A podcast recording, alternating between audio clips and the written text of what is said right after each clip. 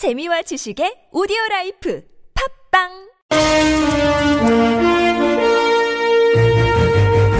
여러분의 합리적 판단을 돕기 위해 오늘의 뉴스를 골랐습니다. 백병규의 뉴스 체크. 네, 시사평론가 백병규 씨 모셨습니다. 어서 오십시오. 안녕하십니까. 자, 오늘 첫 소식은요. 네, 거짓말 대통령 이렇게 좀 이야기를 해야 될까요? 네.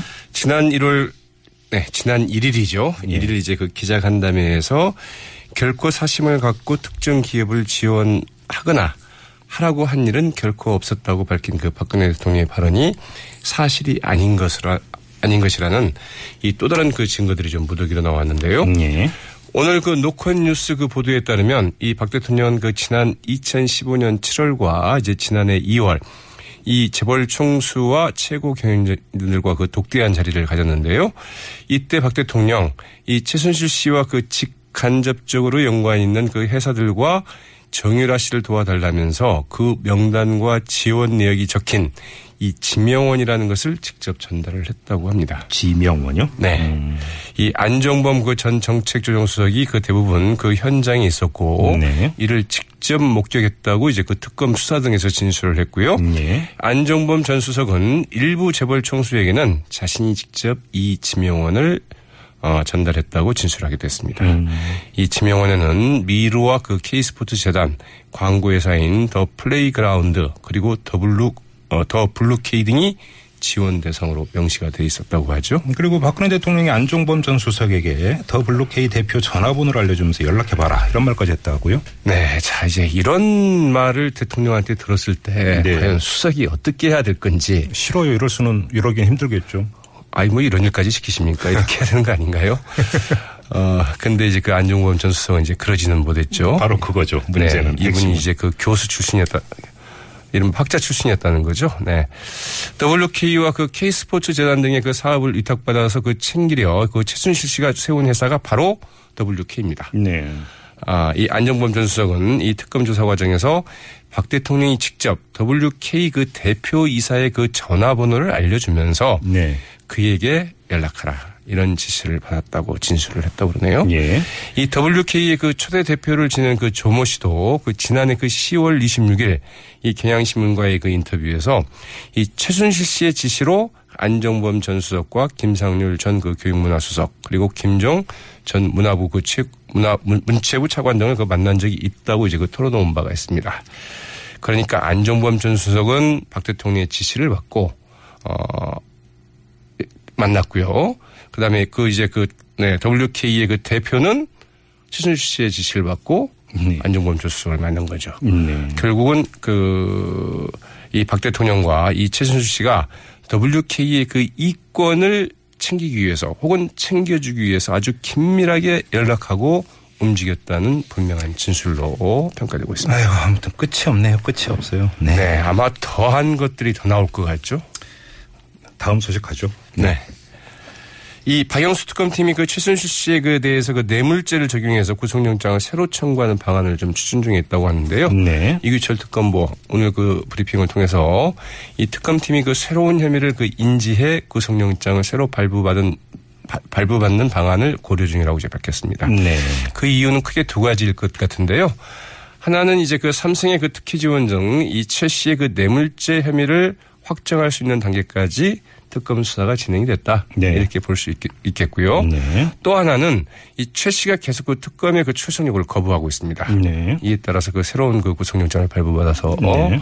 이제 그 강제 구인을 좀 하려 하는 거죠. 네. 어, 최 씨는 오늘도 그 정신적 충격을 받았다는 이유로 특검의 출석 요구에 불응했습니다. 알겠습니다. 네, 국민들이 받는 정신적인 충격의 생각에 비한다면 도대체 어떻게 해야 될지 모르겠죠. 특검이었고 이번에 헌법재판소로 가볼까요? 네.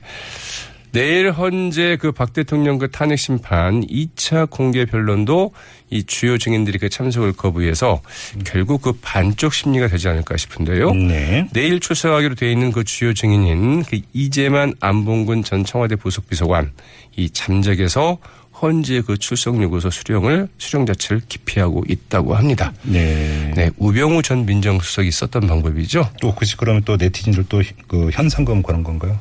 어, 그래야 될지도 모르겠는데요. 그래서 아무튼 이들이 그 주소지에서 그 출석 요구서 수령을 거부해서 헌재 직원들이 직접 주소지를 이제 찾아갔지만 네. 아예 이들을 만나지 못했다고 합니다. 네네.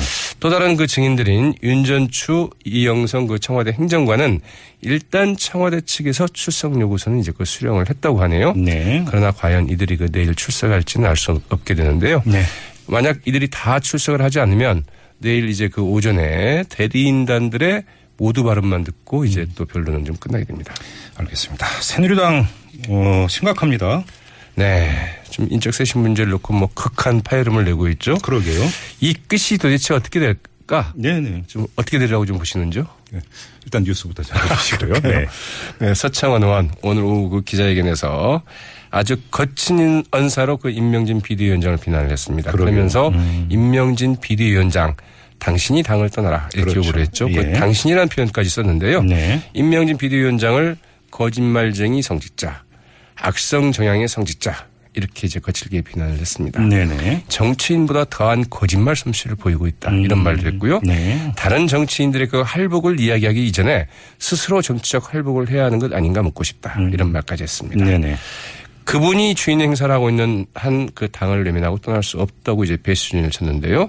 이 자신 등그 친박 핵심을 그 악성 정향의 그 핵이라고 이 탈당을 압박하고 있는 그 임명진 비대위원장에게 네. 결사항전의 입장을 이제 밝힌 셈인데요. 음. 사실 서로가 용인할 수 있는 그 정치적인 금도 발언의 한계를 다 뛰어넘었다는 점에서 과연 이 끝이 있기는 있을까 이런 생각도 좀 해보게 되죠. 근데 문제는 친박들의 단일한 모습을 보이는 것도 아니에요.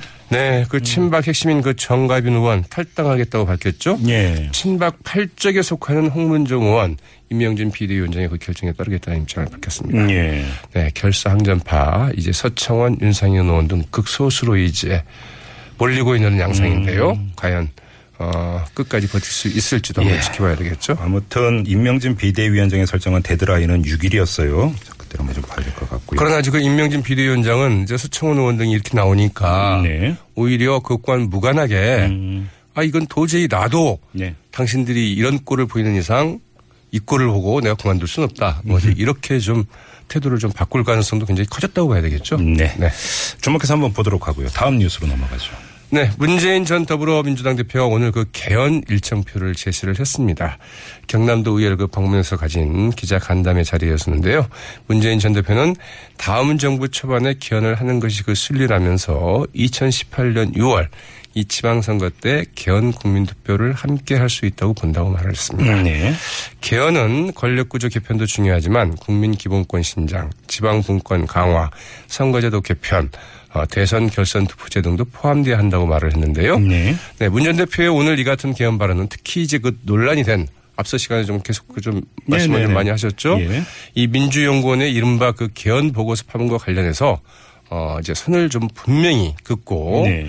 개헌 자체를 반대하지 않는다는 점을 이제 분명히 하기 위한 것으로 음. 좀 풀이되는 데- 측면도 있죠. 네.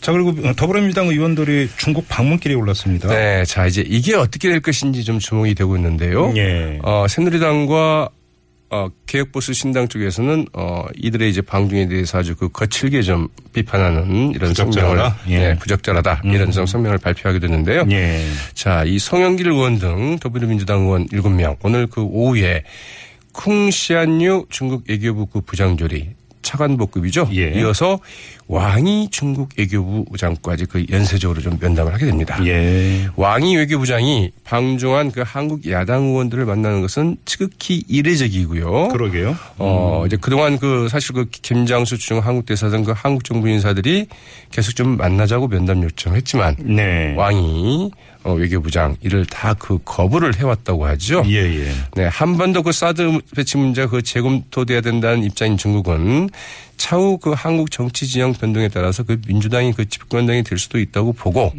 어, 이들 의원들을 상대로 네. 한반도 사드 배치 불가 이유를 좀 설명하려는 이제 목적으로 어, 보이는데요. 예. 그러나 이제 이들 의원들 저- 짐도 굉장히 좀 무겁죠. 음. 왜냐하면 그 최근 그 중국이 그 한국인 연예인 상대 그만령에 이어서 이 한국행 그 관광객 그 전세기도 이제 불허하지 않았습니까? 띄우지 못하게 했죠. 네. 예, 그래서 예. 자, 이런 상황에서 과연 이들이 이제 실질적으로 예. 어떤 성과를 갖고 올 수 있을지도 이제 주목이 되고 있습니다. 그렇죠. 근데 아무튼 의원 외교라고 하는 말도 있는데 의원들이 이렇게 중국을 방문하는 거에 대해서 정치권 안에서 여러 얘기가 나오고 있는데 이걸 또 국민들 입장에서 어떻게 봐야 되는가? 이것도 사실은 그 체크해야 될 포인트입니다. 그렇죠. 그래야지만 한중 관계가 사실은 거의 다 끊어져 있다 하는 상황이거든요. 그러니까요. 이런 점에서 또 야당 의원들이 가서 만나서 예. 음, 어떻든 그 대화의 물꼬를 트고 또 이제 그 중국의 어떤 그 보관이 무엇인지 예. 이런 것들을 알아보는 작업들은 굉장히 의미 있고 중요하다고 예. 봐야 되겠죠.